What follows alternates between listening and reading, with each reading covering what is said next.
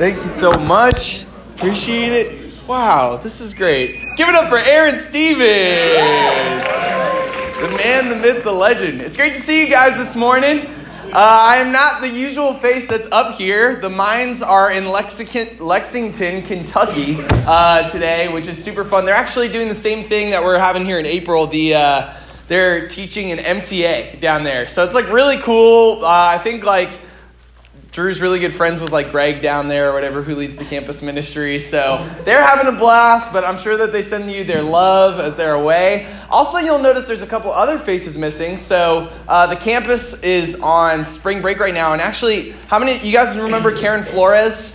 That went to UVA. So she's actually getting married this week, which is amazing. And so a lot of our friends are over in Australia with her right now. Um, and they're celebrating her, so that's really exciting. And then we've got a bunch of Hokies in town. Yeah! And, and people from Radford. Don't worry, I didn't forget you guys. Um, and uh, they're here. Uh, they're actually, they, it's amazing. Uh, can we just give them a round of applause real quick? So they're coming and sacrificing part of their spring break to come and serve our campus ministry at JMU, be sharing their faith, evangelizing, having fun, building memories, strengthening the team up there. Um, and so we're really grateful to have you guys. We're really grateful that you guys are here. I know that this is a sacrifice, but hopefully you guys will have a lot of fun. Uh, it's going to be a really good time. And so, uh, yeah, today we're going to continue on with our uh, going through of Genesis. Last week we actually had a former UVA uh, student, Wahoo Wah, and then trader to Virginia Tech, uh, Ben Hutchins. He came and preached. Uh, he's one of my best friends. Um, and uh, he just came and preached. So we took a break from uh, the Genesis theme, but we're going to keep going through today together, uh, which should be really good. So if you guys can open up your Bibles to Genesis 13, uh, the title of my lesson today is Falter to the Altar. And uh, I highlighted alter within falter just in case you didn't pick up on the uh, little thing there. So, uh, yeah, we'll be talking about that. But um, the theme that we've been talking about as a family is building family. Uh, which has been really cool. This is actually one of the strengths I think of Blue Ridge is, is being a family. Um, but we want to go deeper in that, and so we've been studying that out through Genesis. And um, we're at this. Uh, the last message that we had in Genesis was in Genesis 11. Um, and it was talking about the Tower of Babel. Uh, uh, Drew get, did a great job with that sermon. And essentially, Genesis 1 through 11 kind of tells the story of humanity, right? How humans uh, started off with God and then they went and donked everything up uh, by sinning and taking the fruit for themselves. And then you see over and over again these stories of just this repeated cycles of sin, so much that God destroys the whole world but saves a remnant, remnant through Noah. And then all of these people kind of spread over the earth and they build this tower with one language, and then God scatters them. And so, what happens is after that scattering, basically, there's this story in Genesis 11 of it goes back to Noah's son. It talks about uh, in the line of Shem, one of his sons, of, uh, of this family lineage. And what that's leading into in Genesis 12 is actually the start of talking about, instead of the whole world and, and all humanity, talking about one family and one family that God chose to save the whole world through. It's really, really powerful. And so I'm going to do a quick little run through uh, leading us up to Genesis 13 and kind of what's going on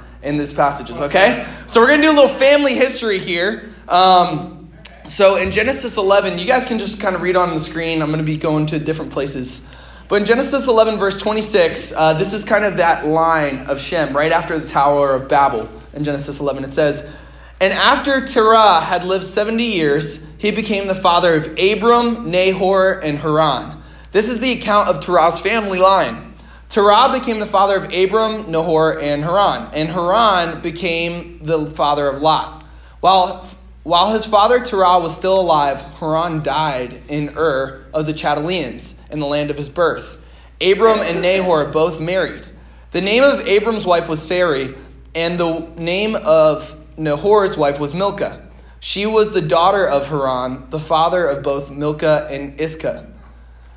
Now Sarai was childless because she was not able to conceive. Terah took his son Abraham, his grandson Lot, son of Haran, and his daughter in law Sarai, the wife of his son Abraham, and together they set out from Ur of the Chaldeans to go to Canaan. But when they came to Haran, they settled there.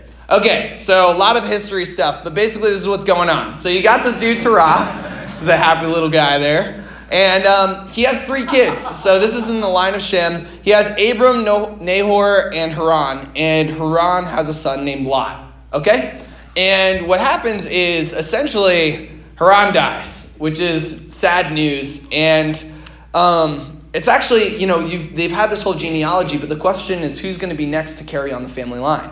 Um, What's kind of weird is Nahor basically marries Lot's sister, and then we don't hear anything about them having kids. And then Abram and his wife are uh, are actually um, uh, they're not able to conceive. They're not able to have children. And so the the one that we'd actually anticipate to be significant in this story is Lot. Um, Lot's really the only one that's thought to have been able to carry on the family line here, and it's actually really interesting because um, during this time, Lot would have been recognized.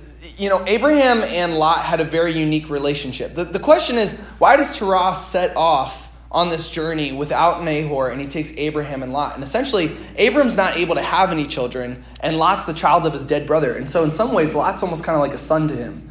Lot, uh, Lot is, is kind of like Abraham's child. He's stepping in in place of Haran as, as the primary elder of the family after uh, Terah dies to kind of be able to carry on the family. But what's re- really interesting about this relationship is that actually Lot, in a lot of ways, is kind of the one that's supposed to carry on the family. He's actually given a lot of power and responsibility and individuality in Abraham's. Even though Abram could treat him like a son and treat him as lower, he actually often treats him as his equal, as a kinsman, as a friend, um, in place of Haran.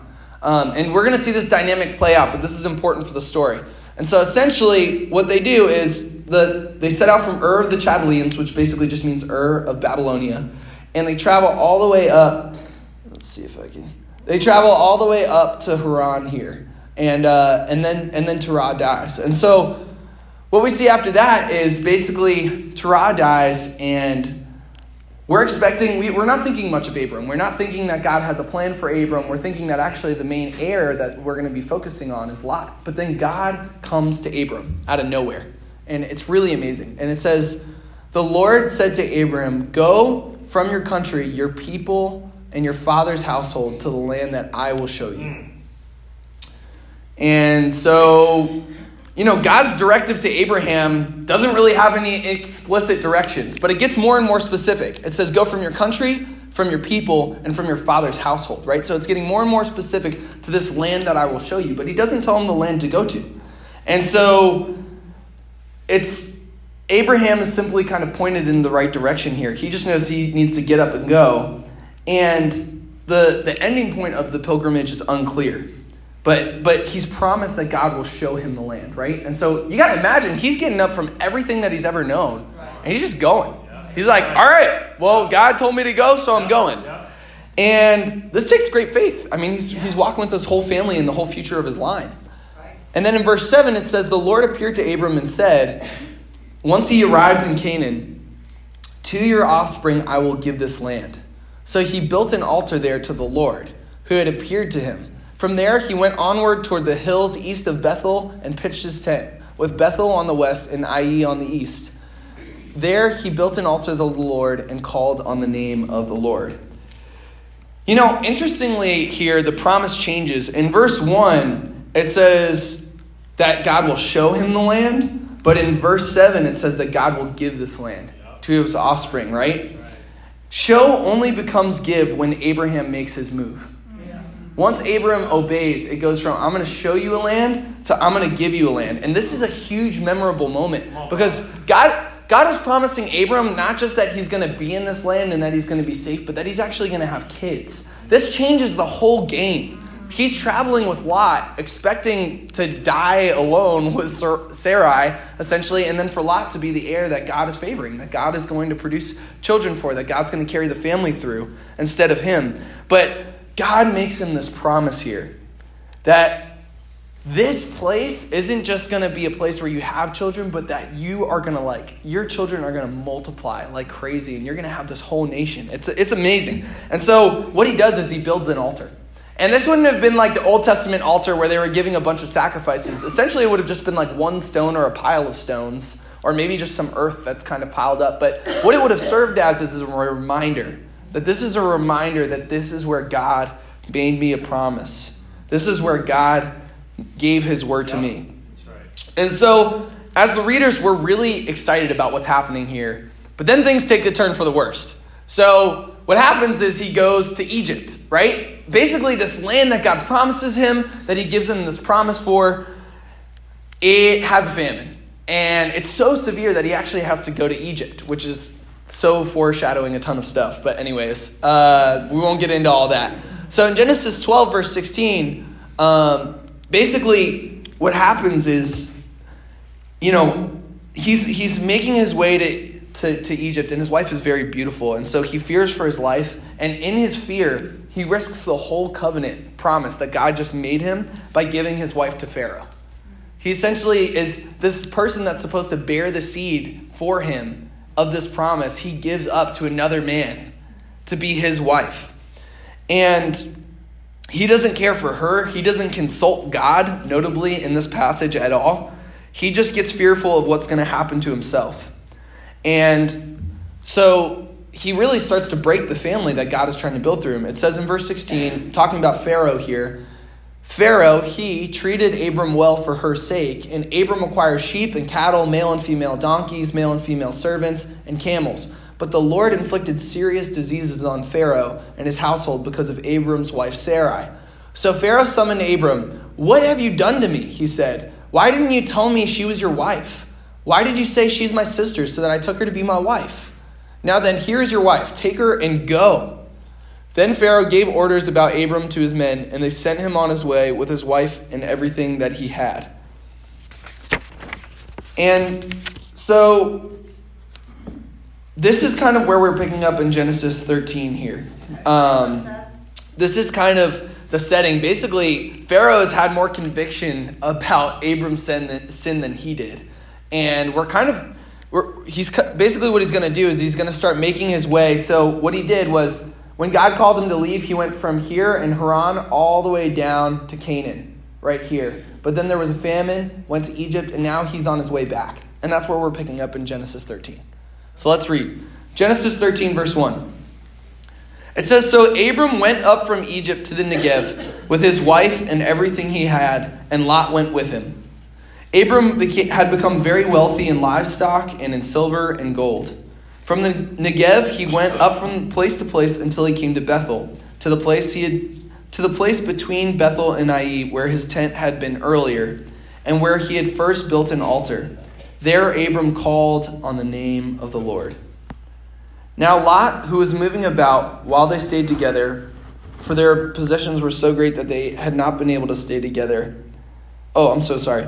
But the land could not support them while they stayed together, for the possessions were so great that they were not able to stay together, and quarreling arose between Abram's herders and Lot's. The Canaanites and Perizzites were also living in the land at that time.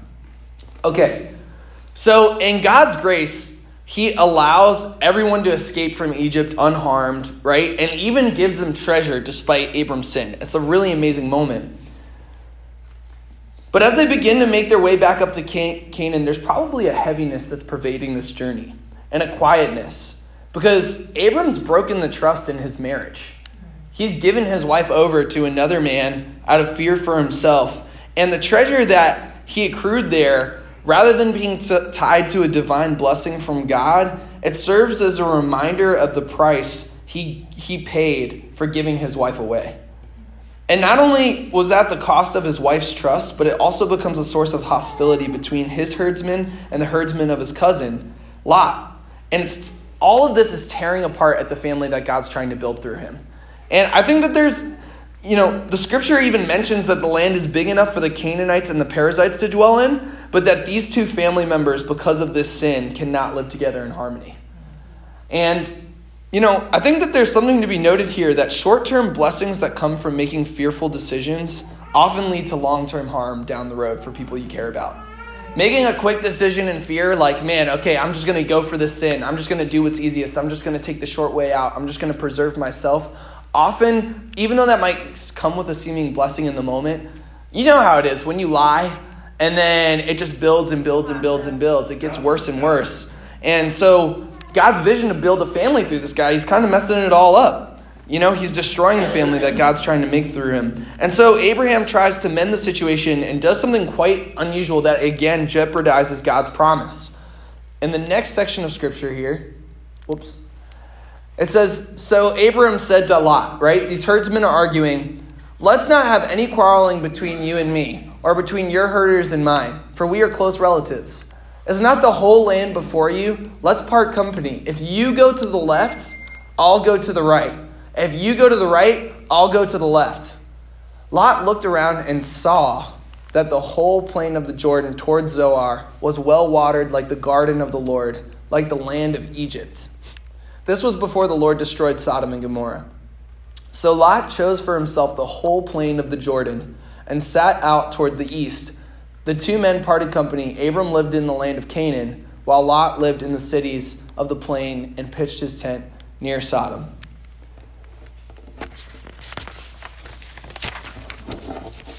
As the eldest leader and patriarch in the family, it's already really strange that Abram would have allowed Lot to have his own possessions in the first place. And that's part of out of respect for Lot and out of his respect for his dead brother. But here he actually lets Lot choose the land he wants first. And this is something that never would happen. Like as the it, it always talks about Lot in subordination to Abram. Wherever Abram goes, he, they bring Lot with him. But here Lot's able he gives Lot the choice to choose for himself. And some scholars think he did this out of generosity, others think out of maybe like trying to preserve himself again, but regardless, he now again risks ruining God's promise. Instead of inheriting the land that God wanted to give his descendants, just get letting leaving it up to Lot to choose for himself. Right? And so if Lot would have chosen the land of Canaan, again, he wouldn't have had God's promise fulfilled in his life. And it says that Lot, Lot saw the land. Uh, this is actually the same word that was used when uh, Eve saw the fruit. And he looked at it, and, and it looked better, right? It, it, says it looked like the Garden of Eden. Um, and, and he even compares it to Egypt. While Abraham, it, and so it looks like the better land, but and Abraham's essentially left with the desert, and so he takes it. And so, where we're left in this place, I know that this has been a ton of context, but where we're left in this place is that Abram has blown it over and over again. Lot's got the good land, and he's still the husband of a barren wife. And he seems like the least likely and least qualified to be God's chosen one for carrying the for- family forward that God wants to use to change the world. And, you know, I think for, for us, you know, have you ever felt like you've just blown it so much that even though God is working, you just feel like you can't be the person that He uses at all? Like, why is it not someone else?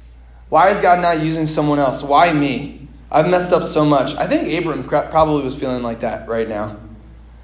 I think he could have felt like God's giving him the short end of the stick. You know, rather than having the land that's watered like the Garden of Eden, he's given the Rocky Mountain desert land uh, for his offspring. God promised this land, but, you know, in that land there was a famine and he had to go to Egypt. So why is God sending me here? Right? Like, why is God sending me to a place that's less good? And why, after all of these mistakes, would he ever use me? But something I appreciate about Abram in this passage is that in the midst of all the turmoil, as he's coming back from the biggest mistake of his life in Egypt, he returns to the altar that he built when he first received the promise of God. And it says that, that it was there that he called on the name of the Lord.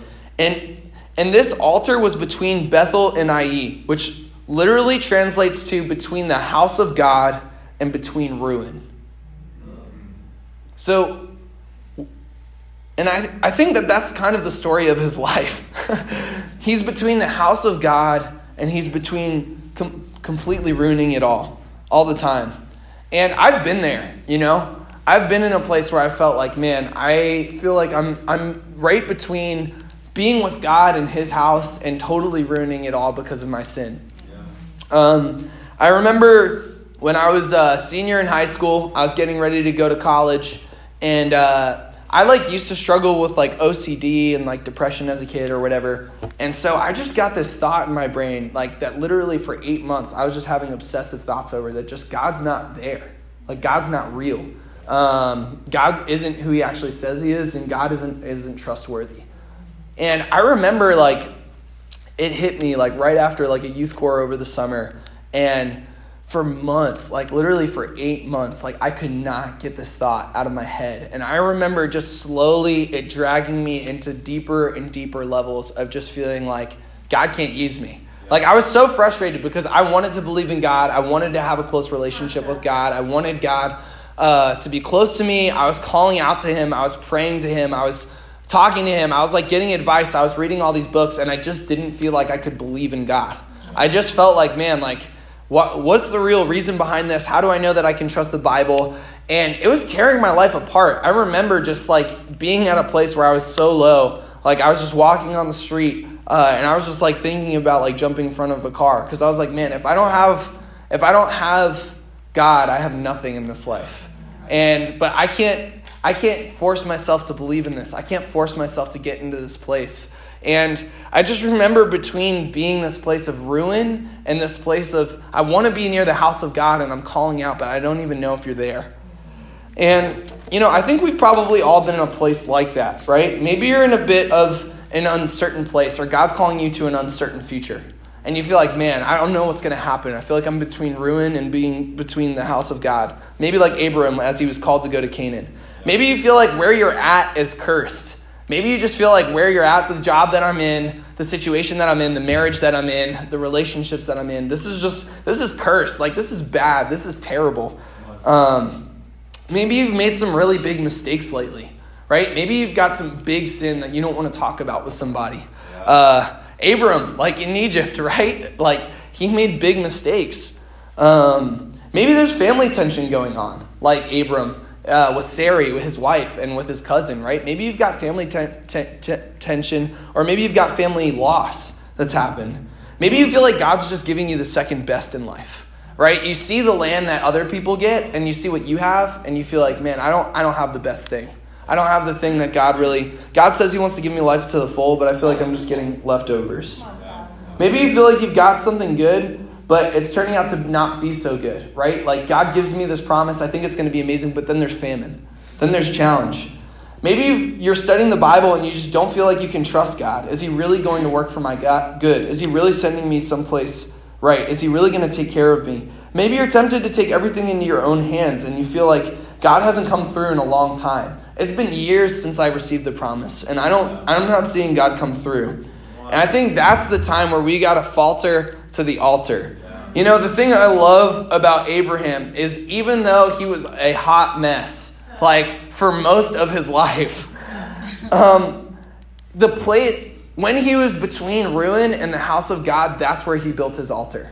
That's where he called out to the Lord. That's where he had to remember the promises of God. It wasn't in the times where everything was perfect. It wasn't in the times where he was like being super successful once he received the promise, he had to go back to where he first received it. And he had to call out to the Lord and get his heart right so that he could see and trust the God that's working in our lives today.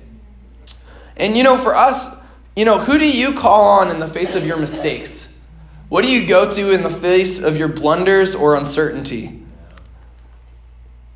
You know, what have you set up your altar to when you're in between the place of ruin and the house of God? What do you go to to call upon to make yourself feel better? Do you just go to apathy and like giving into like just watching hours of Netflix or just disconnecting from the world through like pornography and video games? Like, do you do you just kind of let let things go or do you do you actually run to God? And I just want to encourage you guys, you know, build your altar of worship no matter where you're at. You've got to go back to the promises of God if you think you're between the brink of ruin and the brink of the house of God. You got to go back and call out. And you know, for Abraham, in the midst of all this, he had a God whose promises were trustworthy. And so let's finish the story here of this chapter um, and see how God was faithful. It says, so right after it talks about um, Lot getting the land of Sodom that was well watered like the Garden of Eden. In verse 13, it says, Now the people of Sodom were wicked and were sinning greatly against the Lord. The Lord said to Abram after Lot had parted from him, Look around from where you are, to the north and south, to the east and west. All the land that you see, I will give to you and your offspring forever. I will make your offspring like the dust of the earth, so that if anyone could count the dust, then your offspring could be counted. Go walk through the length and breadth of that land, for I am giving it to you. So Abram went to live near the great trees of Mamre at Hebron, where he pitched his tents. There he built an altar to the Lord. You know, when they're choosing the lands, when they're choosing between the land of Sodom, which looks well watered and like the Garden of Eden, and the mountain desert, what they both don't know is that there's a ton of sin that's going on in Sodom. Even though it looks great, that place is rotting from the inside out, and God is about to destroy it. And it looked good up front, but it was a terrible place, and God was protecting Abram. The whole time, throughout all of his mistakes, over and over again, all of his blunders, all of his threats to the promise, God kept providing every time. And this is the first time that God makes the promise not just to Abram's offspring, but to him. He says, I am giving it to you. God was giving him a place that would last and provide way more long term fulfillment than the fleeting pleasures of Sodom.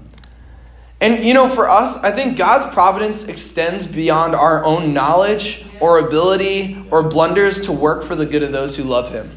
In Romans 8, it says, And we know, and I love the certainty of that, and we know that in all things, God works for the good of those who love him, who have been called according to his purpose.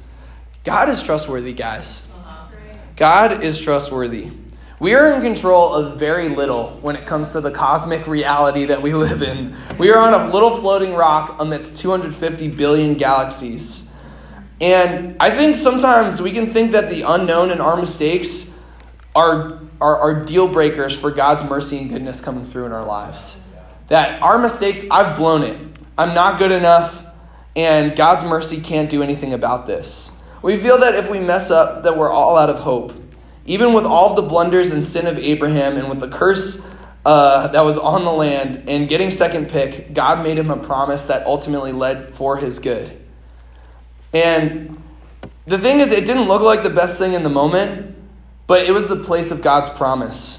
And a place within God's promise is always better, even if it doesn't look as promising for the future. A place within God's promise is always better than a place that looks promising on the outside, but isn't within it. And when we trust the promise and we trust the one who promises, we can walk about in it freely, whether it seems like the best thing in the moment or not. You know, I was wondering why God tells him not only to look north, east, south, and west, but then to walk, go walk through the length and breadth of the land. Why does he tell him to do both? And I think God was just like, I just want you to go and look and soak up every bit. You have no idea the magnitude of goodness that lies behind what I've given you. Like, Abram's walking around in this land knowing that he's going to have kids, but I don't think he had any idea about how huge God's plan was to work through this one man. The whole rest of the Bible is because of this one person. It's all through his family. This old geezer walking throughout the land of Canaan, like, God brought Jesus through this dude to save all of us here. He had no idea. It looked like second best, but man, this is the whole story of God's salvation for humankind. It's amazing. He's like, just go soak it up, walk about freely in my promise. This is the best. You have no idea, but it is totally the best. I've got this crazy plan for your unborn children that'll probably come in like 20 years and I'm going to save the whole world through you in this place. From a humanistic perspective, sometimes God's plan for us and our lives might seem like second best. It might seem unfair and difficult. Maybe it's like I, you, you know you've been waiting on a spouse that hasn't come through. Maybe you're struggling with you know your kids aren't doing as well as you thought.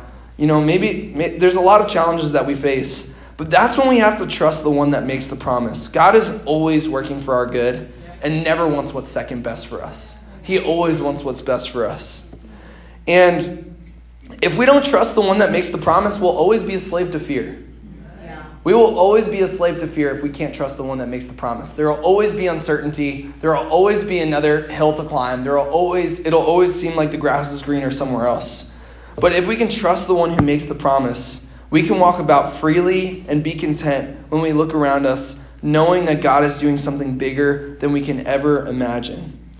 And so I just want to encourage you guys, no matter where you're at right now, to build an altar to the Lord and to call out to his name to, to remember God's promise, to go back and remember what God has promised you. We got to hold on to things like this. In the moments that we're struggling, we got to have promises that we can go back to, that we remember in the good times, and say, No, my God is a God who provides. And even though I don't see it right now, this is the best thing for me.